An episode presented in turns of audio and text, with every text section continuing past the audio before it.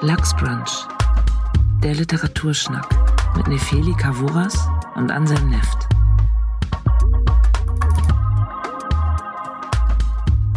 Hallo und herzlich willkommen. Heute zwar mit mir, aber ohne Anselm Neft.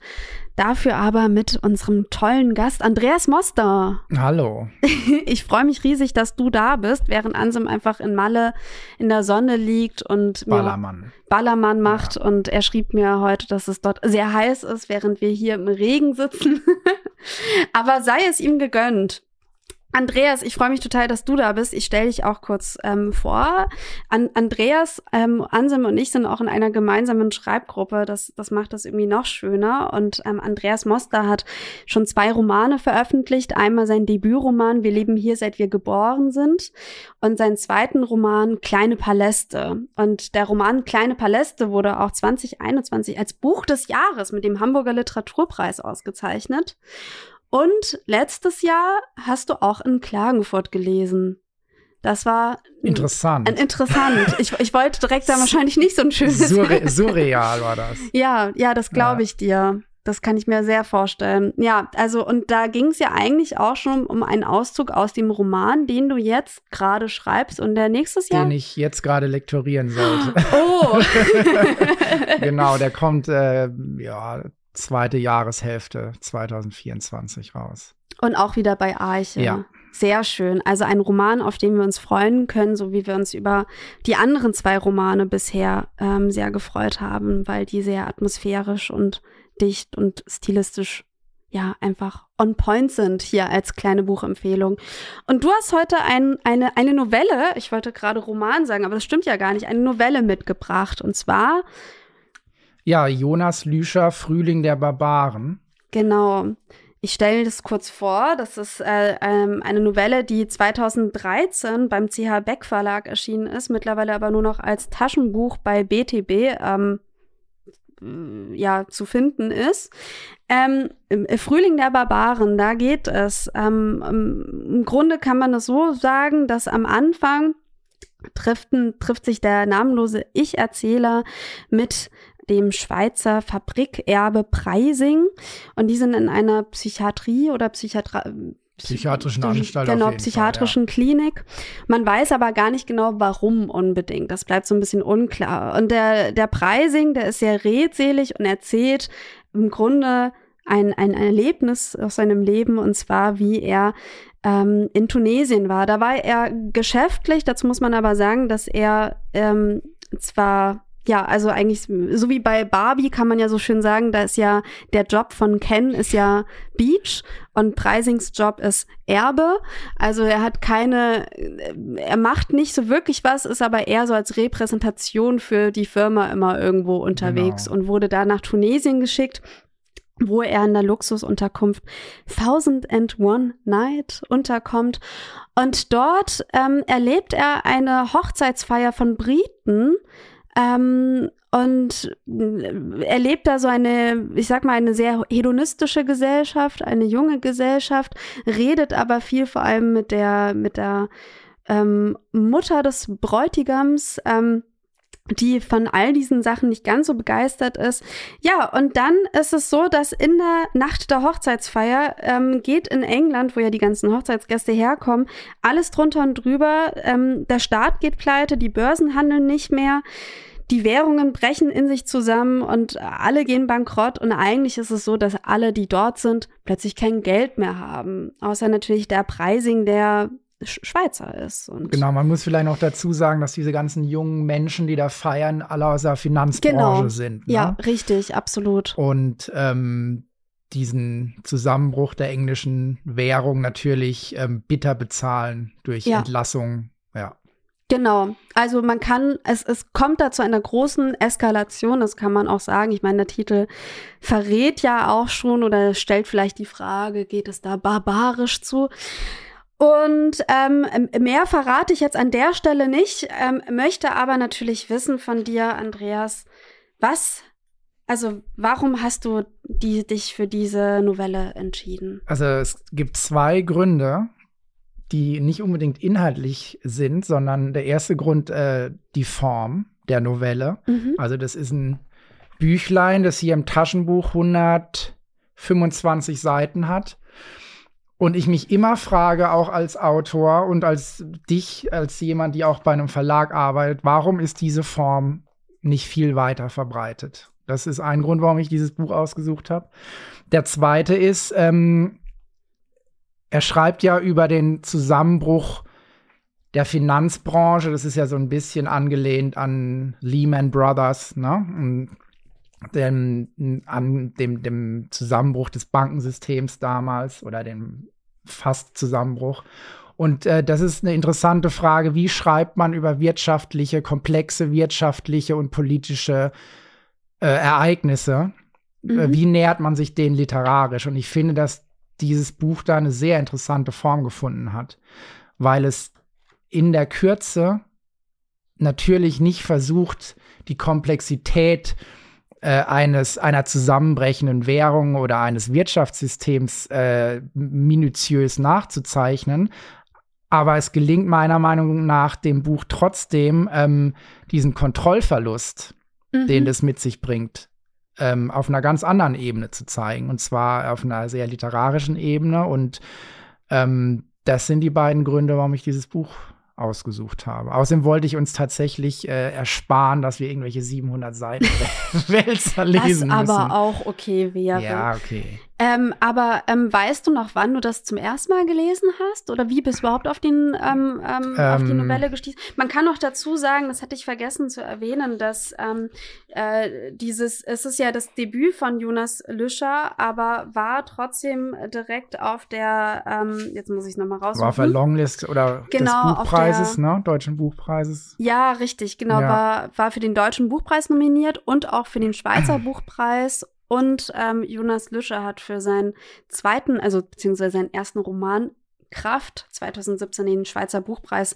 verliehen bekommen, kann man noch an der Stelle sagen. Genau, aber das ist ein. Ich habe das Buch, ich weiß nicht, du sagst 2013 ist rausgekommen. Ja. Ich habe es, glaube ich, vor fünf, sechs Jahren gelesen. Und zwar tatsächlich, ich meine, auf eine Empfehlung aus unserer Schreibgruppe. Ich ja. weiß nicht mehr wer. Irgendjemand hat gesagt, das ist ein tolles, dünnes Büchlein, das müsst ihr lesen. Vielleicht war es Jochen Metzger, ich bin mir nicht sicher. Ich bin mir sehr sicher, dass ich weiß, wer es ist, Echt? denn ich habe dieses Buch seit mehreren Jahren Hast zu Hause. Hast empfohlen? Nein, ähm, Cornelius Harz hat das empfohlen, Cornelius unser lieber Harz. Kollege. Doktor. Dr. Cornelius Harz hat mir das Buch damals in die Hände gedrückt und meinte, lies es. Ja. Und ähm, ich habe es damals angefangen zu lesen und habe es aber direkt weggelegt, muss ich sagen. Warum? Weil ich ähm, von der Sprache so abgetan war. Und es ist eine sehr altmodische Sprache, ne? Oder wie soll man sagen? Genau, es ist also es ist einerseits altmodisch oder sogar altbacken und gleichzeitig aber so schwafelig. Also es werden Details erzählt, seitenlange Details, die in ganz verschachtelten Sätzen irgendwie preisgegeben werden. Ähm, und auch teilweise irgendwie mit einer Sprache, die ähm, elitär ist, aber dann, wenn ich dann länger drüber nachdenke, kommt es mir dann aber gar nicht unbedingt so klug vor. Und ich weiß damals, als ich das angefangen habe zu lesen, da war ich ja noch ein kleines Stückchen jünger, dachte ich, shit, ich glaube, ich bin nicht klug genug für das Buch. Also ich hatte sofort irgendwie diesen Druck von, da ist eine ähm, eine Person aus einer höheren Klasse, mm. die mir eine Geschichte erzählen möchte wo es irgendwie um Finanzen geht, auch wenn es am Anfang ja so gar nicht unbedingt um Finanzen geht. Aber ich wusste das ja schon und ich dachte direkt, ich bin nicht die Zielgruppe, einfach weil ich nicht klug genug bin. Also man muss dazu sagen, dass dieser Pricing, ähm, dessen Geschichte hier erzählt wird, es ist also ein, ein Schweizer Bildungsbürger, der ähm, durch Erbe zu einer Fabrik gekommen ist, die sehr gut läuft. Und die Sprache, die ähm, die er benutzt, ist eben dieses Distinguierte, dieses Upper Class. Ja. Na, und vielleicht kann man, ich weiß nicht, ob es gerade eine kurze Stelle, ja, soll man das direkt vor. mal vorlesen, damit Fall. man so einen Eindruck kriegt, wie ja. da gesprochen wird. Ja. Ähm, also jetzt spricht hier Pricing in der Ich-Perspektive. Wir können gleich nochmal über die Perspektivwechsel sprechen, ja. die sind nämlich ganz interessant. Ähm, die Zeitung, die ich in den Händen hielt, zeigte die Abbildung einer Bankfiliale in Ifracombe, einer Kleinstadt, die mir wohl bekannt ist aus einem Urlaub, den ich als junger Mann mit dem Fahrrad in der Grafschaft Devon verbracht hatte, und die ich als ausgesprochen friedlich in Erinnerung habe, eine Abbildung, gegen die sich die Szenerie mit den streitenden und den toten Kamelen, die sich mir durch die breite Windschutzscheibe des Geländewagens bot, geradezu als Bild des Friedens und der Harmonie ausnahm. Der Mensch wird zum Tier, wenn es an sein Erspartes geht. Also ich finde, es ist eigentlich so, so, so erzählt er halt. Ne? Ja, und es ist trotzdem immer so, dass ich so viel Mühe habe, da dran zu bleiben. Ja. Also es ist, ich habe mich muss ich leider sagen, ein bisschen durch diese, was sind es, 120 Seiten, so gequält durch die Sprache. Was ja an sich nicht so ähm, schlimm ist. Ich finde es ja auch manchmal auch ganz gut, durch eine Sprache ähm, herausgefordert zu werden. Aber ich habe mich gefragt, warum das unbedingt sein muss. Also Findest du oder was würdest du sagen, ist Preising so ein Charakter, also eine charakterstarke Figur, wo diese Sprache unbedingt dazu gehört? Also ich habe mir äh, zu der Sprache irgendwann gedacht, ähm, die wird dazu benutzt, um Distanz zu den Ereignissen zu schaffen. Also ich finde, mhm. da ist, schwingt so eine leichte britische Ironie mit, mhm. so eine Geschwätzigkeit, auch so ein bisschen ähm, ne, sowas Unernstes, so dass man ähm, das Thema, über das erzählt wird, nämlich den Zusammenbruch von, der, von dem ganzen Wirtschaftssystem, überhaupt nicht als irgendwas Existenzielles wahrnimmt. Ja. Und ich glaube, dass das äh, natürlich beabsichtigt ist. Also ich glaube, dass durch diese, sowohl durch die Sprache als auch durch die Konstruktion, dass ähm, diese beiden äh, Figuren in der psychiatrischen Anstalt über dieses Thema sprechen. Mhm. Da wird so eine Riesendistanz zu der ganzen Sache aufgebaut, ähm, dass man einen anderen, eine andere Perspektive auf dieses Thema kriegt, weil die andere Möglichkeit wäre ja gewesen, er wählt ähm, eine Perspektive aus der Innensicht dieser Finanzleute, die da feiern. Dann hätte er, das sind junge Leute, ne, die sind teilweise unter 30, das mhm. sind so ja, Anzugtypen, Schnösel, feiern hart, ja. Und da hätte er natürlich eine andere Sprache wählen müssen. Aber ich glaube, durch diese Wahl der Protagonisten und der Sprache schafft er eine wahnsinnige Distanz zu diesem Thema. Und dadurch gelingt es ihm aber auch in diesen absurden Szenen und die teilweise auch sehr gewalttätig sind, ja. ähm, da dann trotzdem noch mal sowas aufwallen zu lassen, ja. wenn er diese Szenen schildert. Und ich habe mit der Sprache auch gehadert. Ne? Mhm. Also ich habe wirklich immer wieder gedacht, ja, es kommt mir vor wie so ein 19, Ende 19. Jahrhundert Roman. Mhm. Und ähm, diese Figur, dieses Pricing ist ja auch, ähm, das passt zur Sprache, der ist ja komplett passiv. Ja. Der ist also, der, der, der lässt äh, alle Geschehnisse als Beobachter über sich ergehen. Ja, der will nicht handeln. Er also. will nicht handeln und er übernimmt auch keinerlei Verantwortung. Mhm. Also man muss dazu sagen, er ist ja selber in dieses globalisierte Wirtschaftssystem komplett eingebunden. Seine Firma stellt elektronische Bauteile her in Kinderarbeit in Tunesien. Ja.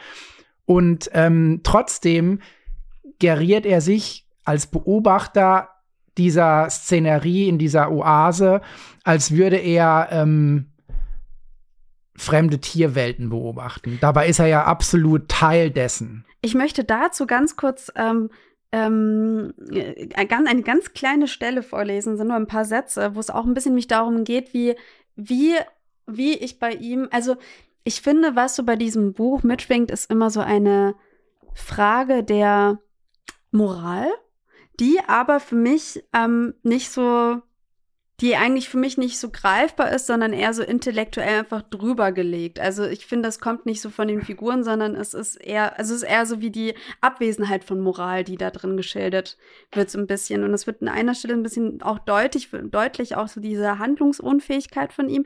Da geht es darum, als er mit dem Reisebus, also da ist er an einer Stelle, wo ähm, Kamele verunglückt sind und es klar ist, dass der Besitzer jetzt mhm. eigentlich in eine existenzielle Krise gerät, was ja eigentlich auch wie so ein Sinnbild von dieser ähm, voraussichtlichen Finanzkrise genau. auch ist. Also man kann eh sagen, dieses Buch ist voll mit Symbolen, wenn man es möchte. Ich habe auch irgendwie online gesehen, dass es auch in mehreren Schulen auch als Schullektüre benutzt worden ist und dachte, ja, das kann ich, das sehe ich total, weil man ganz viele Symbole und die Form und man kann alles analysieren.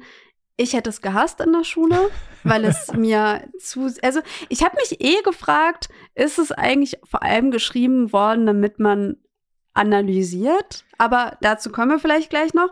Die Stelle. An getrübter Stimmung ließ er sich von dem gestrandeten Reisebus, den toten Kamelen und ihrem unglücklichen Besitzer, dessen Schicksal ihn noch sehr bewegte, fortchauffieren. Bald aber tauchten die ausgedehnten Dattelplantagen der Oase Tschub vor ihm auf. Der Wüstenwind ließ die dunkelgrünen Wipfel erzittern und aus der Ferne sah es aus, als kräuselten sich die Wellen auf der Oberfläche eines kühlen Sees. Also, er sieht was und ist bewegt, aber eigentlich auch gar nicht. Ja. Also ihm sind die Sachen eigentlich egal. Ich finde aber, dass das an dem Buch sehr gelungen ist. Und zwar ähm, diese, diese Position des Nichthandelns, des sich nicht verantwortlich fühlens für das, was da passiert. Das ist eine Position, bei der ich gedacht habe, so gucke ich auch auf, auf unsere Welt teilweise, auf äh, Finanzwelt, Wirtschaftssachen. Ne? Ich, ich tue so, als wäre ich an diesen Sachen nicht beteiligt. Ich schaue mir die Katastrophen an, die passieren im kapitalistischen Wirtschaftssystem und tue so, als wäre ich nicht beteiligt. Dabei bin ich natürlich Teil dieser, dieses Netzes, Mhm. genauso wie der Erzähler. Und ich finde, dass der Autor es schafft, ähm, sein, seine Figur eine Position einnehmen zu lassen, ähm, wo man als Leser oder als Leserin sich durchaus ertappt fühlen kann dass es dass man selbst genauso ist, nämlich dieses Nicht-Verantwortung übernehmen Mhm. für die Handlung innerhalb des Systems und ähm, sich als Außenstehender zu betrachten, obwohl man genauso Teil des Ganzen ist wie diese dezidierten Finanzleute, die letztlich vielleicht der letzte Auslöser der Krise sind. Ne? Also wenn die äh, mit ihren Spekulationen, was weiß ich, irgendwelche ähm, ähm, Wirtschaften in die Krise stürzen, aber das sind ja letztlich auch nur die, die, die letzten Glieder einer Kette und wir sind genauso Teil davon. Und dieser Pricing, dieser Hauptfigur, ähm, als ganz klar kapitalistisch agierender Firmenbesitzer, ähm, stülpt sich so eine ähm, Position des Nichthandelns und des Nichtverantwortlichseins über, die, ähm, über die man nachdenken kann. Das ist total spannend, weil mir ging es gar nicht so.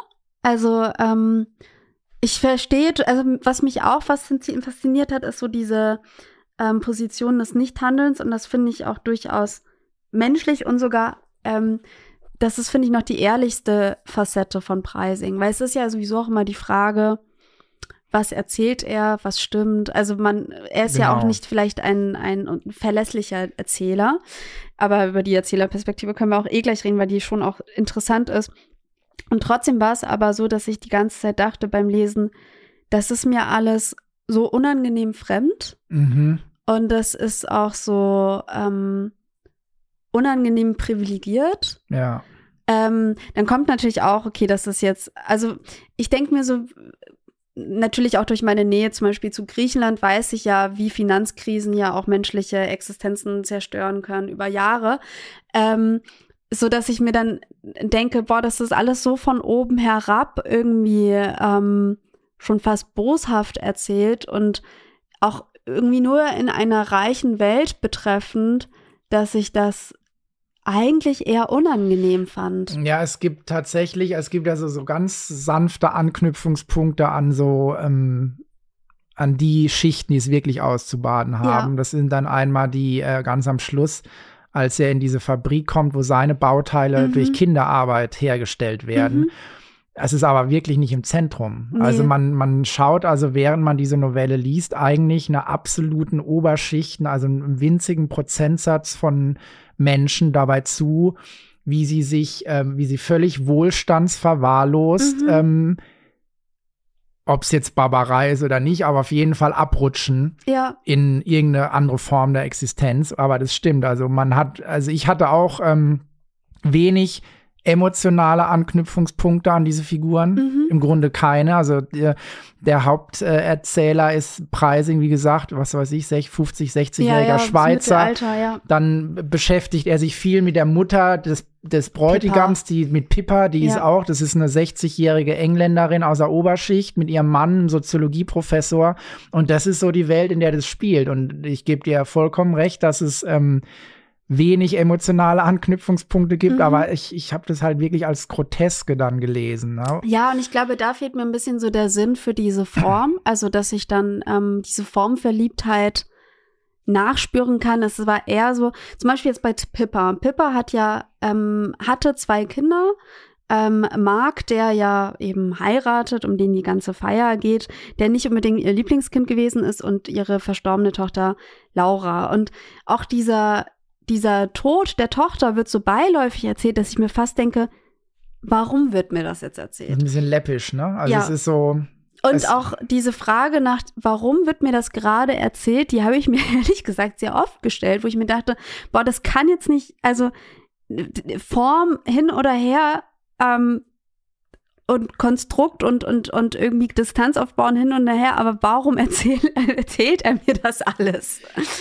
Und ich weiß nicht, ob das dann auch so, ähm, ob, also ich glaube, dieses Buch kann total viel Spaß machen, wenn man es liebt, Rätsel zu lösen oder wenn man es liebt, irgendwie ähm, zu jeder Szene sich irgendwas Größeres auszudenken, wofür es eigentlich symbolisch stehen könnte. Aber ich fand das ein bisschen sehr aufgeladen und dann fand ich eigentlich noch nicht einmal, dass es sowas wie eine neue Erkenntnis oder sowas gab. Also es ist auch so die Frage, ich weiß, da kennst du dich vielleicht besser aus, ob eine Novelle sowas wie eine Message haben muss oder also ich meine, muss ja eh nicht, aber mir hat am Ende so der Sinn der Parabel gefehlt.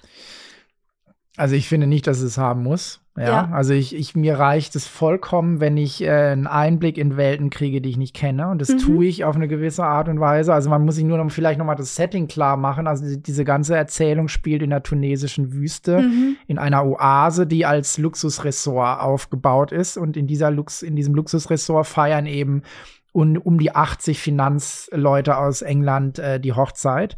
Und er gerät da zufällig hin. Und das hat so, und das hat mir sehr gut gefallen, das Setting, und zwar dieses ähm, aus der Welt genommen. Ja. Na, also man, man, hier wird über Vorgänge geredet, die wirklich ähm, in der globalisierten Welt alle betreffen. Aber man wählt eben nicht den Finanzplatz London oder Ja. man wählt nicht äh, New York, Frankfurt, ja, sondern man wählt eine Oase in der Wüste, an der sich zwei verschiedene ähm, Gesellschafts Gesellschaftsschichten, kann man sagen, oder zumindest berufliche Schichten Mhm. begegnen. Ähm, und dieses Weltabgewandte, das hat mir gut gefallen. Ja, Und ähm, was man nicht erwarten darf von dieser Novelle ist, ist, dass man irgendwas über die inneren Mechanismen von Finanzwelten oder Wirtschaften lernt. Also Mhm. diese Tatsache, dass das Bankensystem in England zusammenbricht, das geschieht äh, nach zwei Dritteln des Buches und wird im Grunde kurz Ja. erklärt. Ne? Also man, man, es wird einem erklärt, ähm, dass die, die Banken kein Bargeld mehr ausgeben, die Leute versuchen, das letzte Geld abzuheben, die Börsen ähm, setzen den Handel aus und so weiter. Aber es ist kein Buch, um ähm, die, ähm, die, die Komplexität dieses Themas zu begreifen. Aber ich glaube, es ist ein gutes Buch, um ähm, ich wiederhole mich wahrscheinlich einmal, eine Einsicht darin zu kriegen, wie ähm, so ein Kontrollverlust passieren Mhm. kann. Und zum Zweiten eben, wie Beobachter einer solchen Situation, obwohl sie komplett eingebunden sind in die globalisierte Welt, ähm, sich als ähm, Außenstehende und nicht Verantwortliche betrachten können. Und das finde ich Ja. beides gelungen.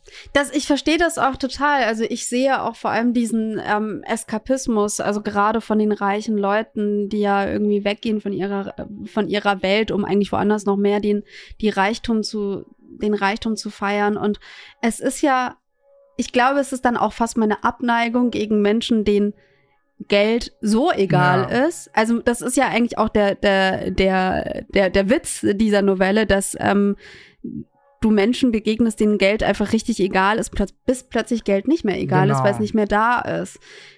Nur ist es, glaube ich, mir fehlt da so ein bisschen an Fallhöhe, weil man weiß ja die ganze Zeit, es wird auf etwas zukommen Ja. und das, was, was pass passiert, ist im Grunde barbarisch, aber ähm, ich glaube, mir fehlte da einfach ein bisschen die Fallhöhe. Mir fehlte, also es war da nicht so, dass ich dann dachte, krass, wie Menschen sein können, wenn sie, also Ja, es ist, es ist, das hängt, glaube ich, und das, ich gebe dir ja recht, es, es hängt aber mit diesem distanziert ironischen ja, ja. Ton zusammen, der sich durch das komplette Buch zieht. Also, ähm, aber ich glaube auch nicht, dass, das, dass der Autor je die Absicht hatte, ähm, seine Leserinnen und Leser da emotional reinzuziehen. Ja, also der wollte die mich- schon vorführen. Ja, das, das fragte ich mich aber. Was ist die Motivation dieser Novelle? Und das ist natürlich immer eine blöde Frage zu fragen, so, warum hast du dieses Buch geschrieben? Aber ähm, ich hatte, und ich glaube, das war so ein bisschen das, was mir gefehlt hat. Ich brauchte irgendwie beim Lesen sowas wie einen roten Faden, warum ich jetzt ähm, dranbleibe. Ähm, weil das für mich nicht ganz ersichtlich war. Aber ähm, ähm, äh, wusst, kennst du die Wortherkunft von dem Wort Barbar oder Nein. Barbaren? Und zwar aus dem Altgriechischen, wenn, ähm, wenn die, die Altgriechen äh, quasi andere Völker oder so, wenn andere, wenn da, an, wenn da so Touristen oder so, wenn andere Leute im Land waren und die, Touristen. wenn andere Leute irgendwie da waren, die eine andere Sprache gesprochen, gesprochen haben, dann klang das immer für die so, als würde man so Bare, Bare, Bare, Bare, Bare sagen. Und dann haben die immer gesagt, das sind Barbaren. Ach echt? Ja, und das kommt quasi, und das wurde dann später dann auf die Höhe gespitzt, dass man dann sagt, na ja, eigentlich im Grunde heißt das oder kommt es daher, dass ein, ein anderes Volk oder eine andere Ethnie eigentlich unter einem gestellt ist und man macht es anhand der Sprache, über die man sich fast lustig macht, fest. Ja. Also bar, bar, bar, bar.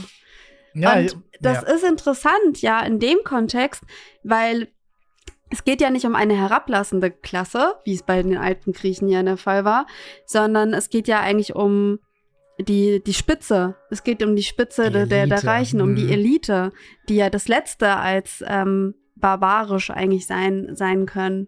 Aber die werden ja tatsächlich von dem Erzähler, m, das habe ich glaube ich schon gesagt, teilweise wie so eine fremde, ne? Wie so Ja. eine fremde Art betrachtet. Das ne? Also er stimmt. findet ja keinerlei Zugang zu den jungen Leuten. Aber welchen Erzähler meinst du denn jetzt, Ja, Andreas? genau, die Denn lass uns doch mal über die Erzählperspektive. Erzählperspektive sprechen. Das fand ich übrigens sehr gelungen. Und zwar, man kann sagen, also die Ausgangssituation ist, dass dieser Preising, dem dieses ganze Übel geschieht, diese Geschichte in einer psychiatrischen Anstalt einem nicht näher benannten Ich-Erzähler erzählt. Und dieser Ja. Ich-Erzähler und diese, diese, diese Novelle ist so aufgebaut, dass ähm, abschnittsweise es ständig wechselt zwischen der direkten Rede Preisings, der also erzählt, was in dieser Oase bei dieser Hochzeit passiert, und ähm,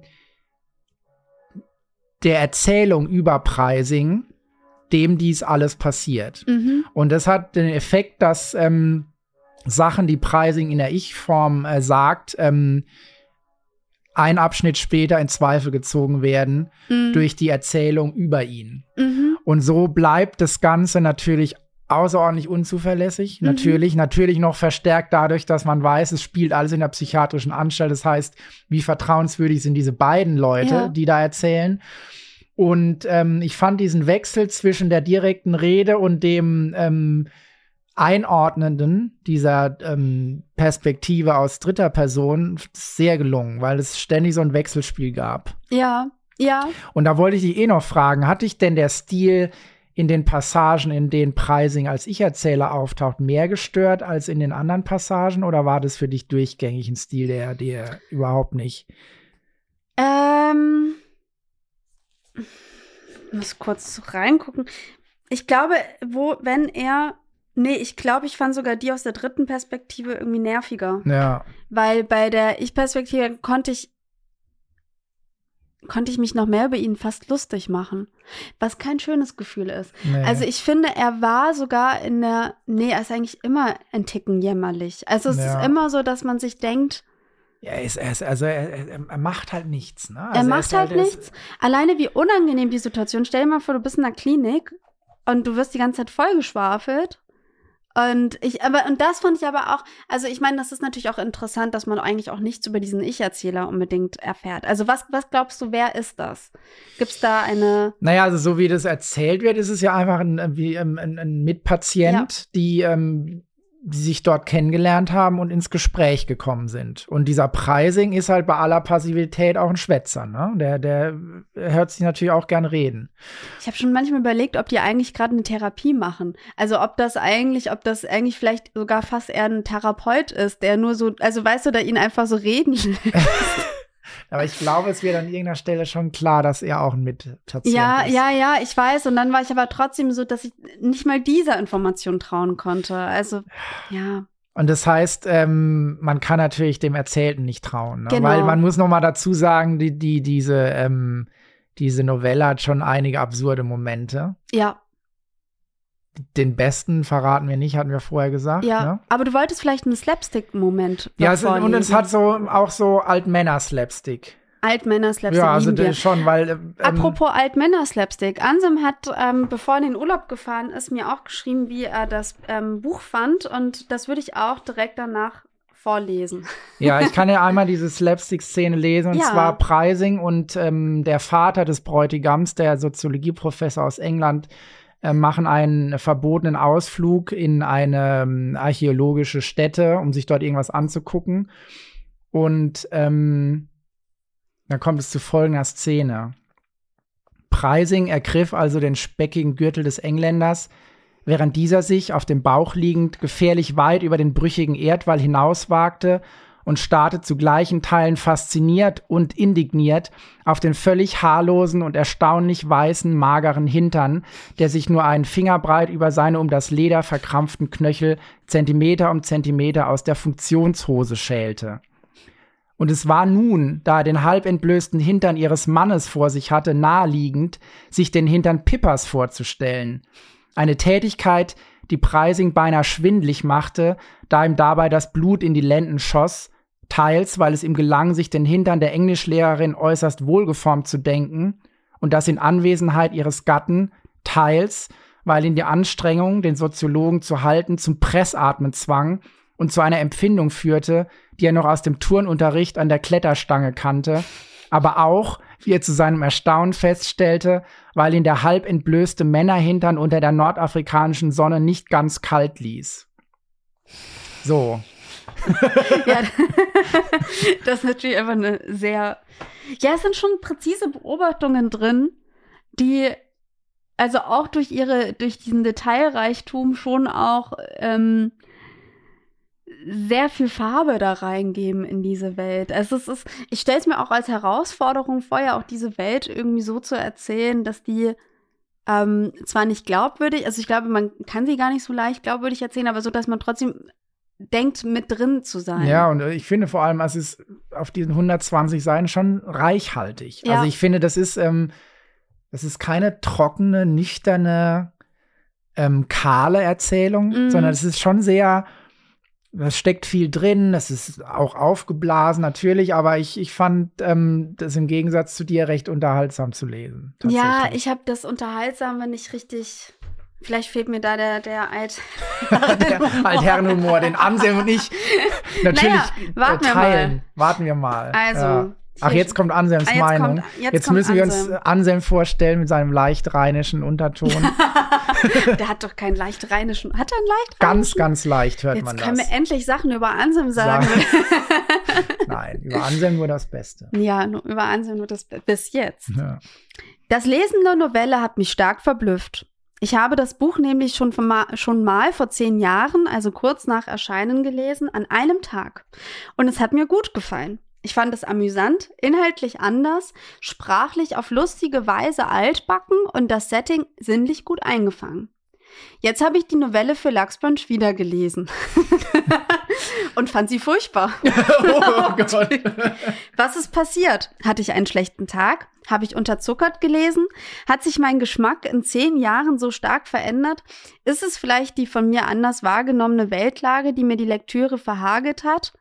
Diesmal fand ich die Sprache beim Lesen unnötig gespreizt, studienratsmäßig und auf klischeehafte Weise bildungsbürgerlich. All dieses ob zwar, wie wohl und notabene kommt mir geschwätzig und aus der Zeit gefallen vor. Wenn ich Thomas Mann lesen will, lese ich Thomas Mann, der ein viel besseres Gefühl für Rhythmus und Klang hat und vor allem ein Gespür für Phrasen. Früh Frühling der Barbaren enthält viele abgegriffene Ausdrücke. Lest mal Seite 89 vor und haltet bei jeder Phrase inne. Auch auf anderen Seiten finden sich immer wieder Angebote, die in den Wind geschlagen werden, Dinge, die mit vereinten Kräften angepackt werden müssen oder Bademeister, die nur mit einem Keschner bewaffnet sind. Mal wird die Gelegenheit beim Schopf gepackt, mal der Grundstein für die Zukunft gelegt, um den Stürmen der Geschichte zu trotzen. Klar, man könnte das als Figurenrede betrachten. Dann stellen sich mir aber zwei Fragen. Erstens, wird eine langweilige Figur wie Preising durch den Gebrauch einer solchen Sprache interessanter? Oder auch nur individuell dargestellt. Zweitens, warum befleißigt sich der Ich-Erzähler des gleichen Tonfalls? Damit sind wir bei der Erzählperspektive. Es handelt sich um den Bericht eines Ich-Erzählers, der den Bericht eines gewissen Preising wiedergibt, den er in einer Psychiatrie kennengelernt hat. Da, wo der Ich-Erzähler nicht Preisings Ausführungen in wörtlicher Rede wiedergibt, versetzt er sich selbst in die Szenen und Personen hinein und weiß dann Dinge, die Preising nicht wissen kann. Der Ich-Erzähler allerdings erst recht nicht. Zum Beispiel wird plötzlich und ohne für mich nachvollziehbaren Grund die halbe Lebensgeschichte des Ressort-Bademeinders Rashid erzählt. Was soll diese Konstruktion? Inhaltlich bekomme ich uninteressante Leute präsentiert, die uninteressante Dinge tun. Preising ist ein gut betuchter Erbe und Bildungsbürger, der völlig passiv und eigentlich zu nichts eine Meinung hat. Die Hochzeitsgesellschaft, in die er gerät, besteht weitgehend aus Abzu Abziehbildern. Junge Broker und Wertpapierhändlerinnen, ganz so, wie sie sich jeder vorstellt, die nicht selbst in dem Milieu arbeitet der nicht selbst in dem Milieu arbeitet. Dazu Pippa und Sanford, die etwas mehr Kontur besitzen, mich aber auch nicht interessieren interessiert haben. Und über den Ich-Erzähler erfahre ich dann doch zu wenig, um mehr über ihn wissen zu wollen. Am Ende wirkt, das Ende wirkt auf mich nicht glaubwürdig. Es hätten auch Aliens landen, landen können. Das wäre vielleicht auch cooler gewesen. Was bleibt, ist eine geschraubt erzählte, irrelevante Geschichte, verfasst ohne erkennbare Dringlichkeit, dafür mit Spaß am eigenen bildungsbürgerlichen Sprachspiel, das etwas Ausgrenzendes und Privilegiertes hat. Was soll so eine Novelle? Welche Einsichten lassen sich daraus ziehen? Welche Freuden? Natürlich gibt es ein paar schöne Beobachtungen, nette stilistische Wendungen und schlaue Kniffe, wie zum Beispiel den, dass drei Figuren in dem Text am Ende sagen, sie hätten das ja alles kommen sehen. Es sei nur eine Frage der Zeit gewesen. Aber rechtfertigt das den Abdruck dieses Buches? Interessiert mich, dass die wohlhabenden und sehr privilegierten Mitverursacher der Finanzkrise durch diese womöglich ihren Job hätten verlieren können? Interessiert mich, dass ein passiver Mensch nichts bewegt oder dass Menschen aus niederen Antrieben handeln, Macht, Sex, Geld, Poesie? Ich musste ein wenig an den Film Triangle of Sadness von Rüben Östlund, der auch auf satirische Weise sehr reiche Menschen in ihren Fall ins Visier nimmt. Der Film hat mir aber wesentlich besser gefallen, da er mir mehr Reflexionsmöglichkeiten angeboten hat und die Bildsprache deutlich frischer wirkte als die Schriftsprache der Novelle. Außerdem hatte ich zunehmend Interesse an den Figuren, die eben nicht als reine Schießbudenfiguren gezeichnet gewesen sind. Es tut mir leid, dass ich kaum etwas Gutes über Frühling der Barbaren sagen kann. Damit will ich keineswegs Mossys Geschmack generell in Zweifel ziehen. Und ich will hier auch nochmal unbedingt sagen, dass ich ein Fan seines Schreibens bin und ihn für einen wirklich guten Stilisten halte. Vielleicht kann er meinen Horizont in Bezug auf Frühling der Barbaren erweitern. Denn auch wenn es hier nicht so klingen mag, denn auch wenn es hier so klingen mag, als sei mein Urteil in Stein gemeißelt, das ist es nie. Oh. Wenigstens ist es kurz. also, was ich interessant finde, ist, dass es ja Anselm vor zehn Jahren gut gefallen ja, hat. Was und, ist passiert? Naja, ich kann mir wirklich, und es kam mir auch so vor, ich dachte vielleicht auch vor zehn Jahren hätte ich das Buch auf eine Art und Weise ähm, aktueller gefunden. Ja. Also ich finde, das Buch ist irgendwie schlecht gealtert, was ja. kein gutes Zeichen für eine Novelle ist. Ähm, weil ich finde, also es gibt, und das ist ja auch ein Motiv, was ja in vielen, also wahnsinnig vielen Serien vor allem auch aufgegriffen wird, der Verfall der reichen Leute. Und irgendwie ähm, gibt mir da dieses Buch nichts Neues, was vielleicht vor zehn Jahren natürlich anders war. Ja, und vor allem, das stimmt, was Ansem sagt, diese, also diese, diese Banker, das sind Klischeebilder, das sind ja. Abziehfigur, Abziehbilder, Klischeefiguren und ähm, ja. Aber das ist ja ein Stück weit auch okay, dass es alles Abziehbilder sind, weil es ja alles auch so wie. Ich habe das Gefühl, diese Geschichte wird ja stellvertretend für was anderes erzählt. Was das andere ist, ist nicht so für mich richtig greifbar geworden. Ich glaube, was ich halt auch so ein bisschen merkwürdig fand, und ich weiß nicht, wie es dir da geht, ist, dass ich mich gefragt habe, warum wird nicht einfach die, ähm, die Geschichte in Tunesien erzählt? Warum braucht es diesen Überbau mit der Psychiatrie? Ja. Also weißt du so, dass ich, ich habe mich gefragt, warum da so mit irgendwelchen Kunstmitteln irgendwas draufgelegt werden, die aber für mich nicht zu einem besseren Bild der Geschichte führen. Ja, also ich, ich kann dir das natürlich nicht beantworten, warum er diese Konstruktion gewählt hat. Also für mich äh, ist es nach wie vor, was ich schon gesagt habe, ein, ein, Mittel zur Schaffung von Distanz. Mhm. Ja. Ähm, und ähm, durch diese Distanz, durch dieses nicht involviert sein in die, äh, in die konkreten Handlungen dieser Finanzbranche, ähm, hat man natürlich einen anderen Blick, als wenn er aus dem Innenleben dieser Ja. Branche erzählen würde. Ähm, ich versuche jetzt krampfhaft irgendwas zu finden, um dieses Buch noch zu verteidigen. Nein, das war also Aber, das, äh, äh, nee, nee, nee, also du musst ja auch das Buch gar nicht verteidigen. Ich Ja. finde es ja auch eher eigentlich auch eine schöne Sache, darüber auch ähm, zu, zu reden. Also ich versuche ja auch einfach auch zu, zu, zu lernen oder auch ähm, zu verstehen, ähm, wie Literatur funktionieren kann. Also ich finde das total spannend, dass du dieses Buch ausgewählt Ja, aber und das, hast. da möchte ich nochmal drauf zurückkommen, ne? Also ich, die, unabhängig davon, was jetzt an dem Buch alles scheitert, ja. Ja. Die reine Form der Ja. Novelle, und ich habe jetzt keine ähm, Schulbuchdefinition von Novelle. Für mich ist eine Novelle halt äh, relativ kurz beschränkt auf wenige Figuren und auf wenige, wenn nicht sogar einen Handlungsort Mhm. und ein, auf eine Zeit, die überschaubar ist. Und ich frage mich nach wie vor, warum diese Form nicht häufiger ähm, oder beliebter ist. Ja. Wenn ich als Autor mir vorstelle, es wäre eine beliebte Form, 120 Seiten, sich mit einem Thema zu beschäftigen, dann stelle ich mir vor, dann könnte man in einem Jahr, ja, jedes Jahr eine Novelle, eine Novelle schreiben, ja, Das ist ja voll der Kapitalist, kapitalistische Natürlich. Gedanke. Und ähm, stattdessen quäle ich mich und viele andere und fast alle quälen sich an ihren Romanen ab. Ja. Ja. An ihren teils 400, 500-seitigen Romanen. Und ich verstehe nicht, warum diese kurze Form nicht beliebter ist. Gerade wenn Aber- man, ja, Aber ist das wirklich so? Ist das, also da ist ja die Frage nach, äh, nach der Henne und nach dem Ei. Also ist es so, dass diese Form nicht so beliebt? Ich meine, es erscheinen ja auch gerade immer mehr kurze Bücher. Ich meine, die ganzen französischen Bücher sind ja gefühlt, Ja. also Edouard Louis schreibt irgendwie 70 Seiten und das wird schon für 20 Euro verkauft. Ähm, ich, ich frage mich eher, ob es so die Unfähigkeit von vielen Autoren ist, sich kurz. sich kurz zu Mhm. halten. Weil, ähm, so wie ich das bei den meisten höre, ist es doch so, ja, man, dann hat man am Anfang eigentlich nur einen Erzählstrang, aber das muss, man muss ja, um die Figur zu erzählen, eigentlich noch 30 andere Stränge erzählen. Ja, also das weiß nicht. bedingt sich wahrscheinlich. Ne? Also ähm, ich, ich bin mir nicht sicher, wie jetzt mein Verlag zum Beispiel reagieren würde, wenn ich sage, so, ich habe jetzt hier eine hundertseitige Novelle. Super. Ja. Ich bin mir Ja. nicht sicher, ob die jubeln würden. Ich glaube, was natürlich auch, und das ist jetzt auch eine kapitalistische Sache, ist, dass ja auch seine Novelle auch ähm, für einen Verlag auch schwieriger zu kalkulieren ist, gerade seitdem die Papierpreise so gestiegen sind.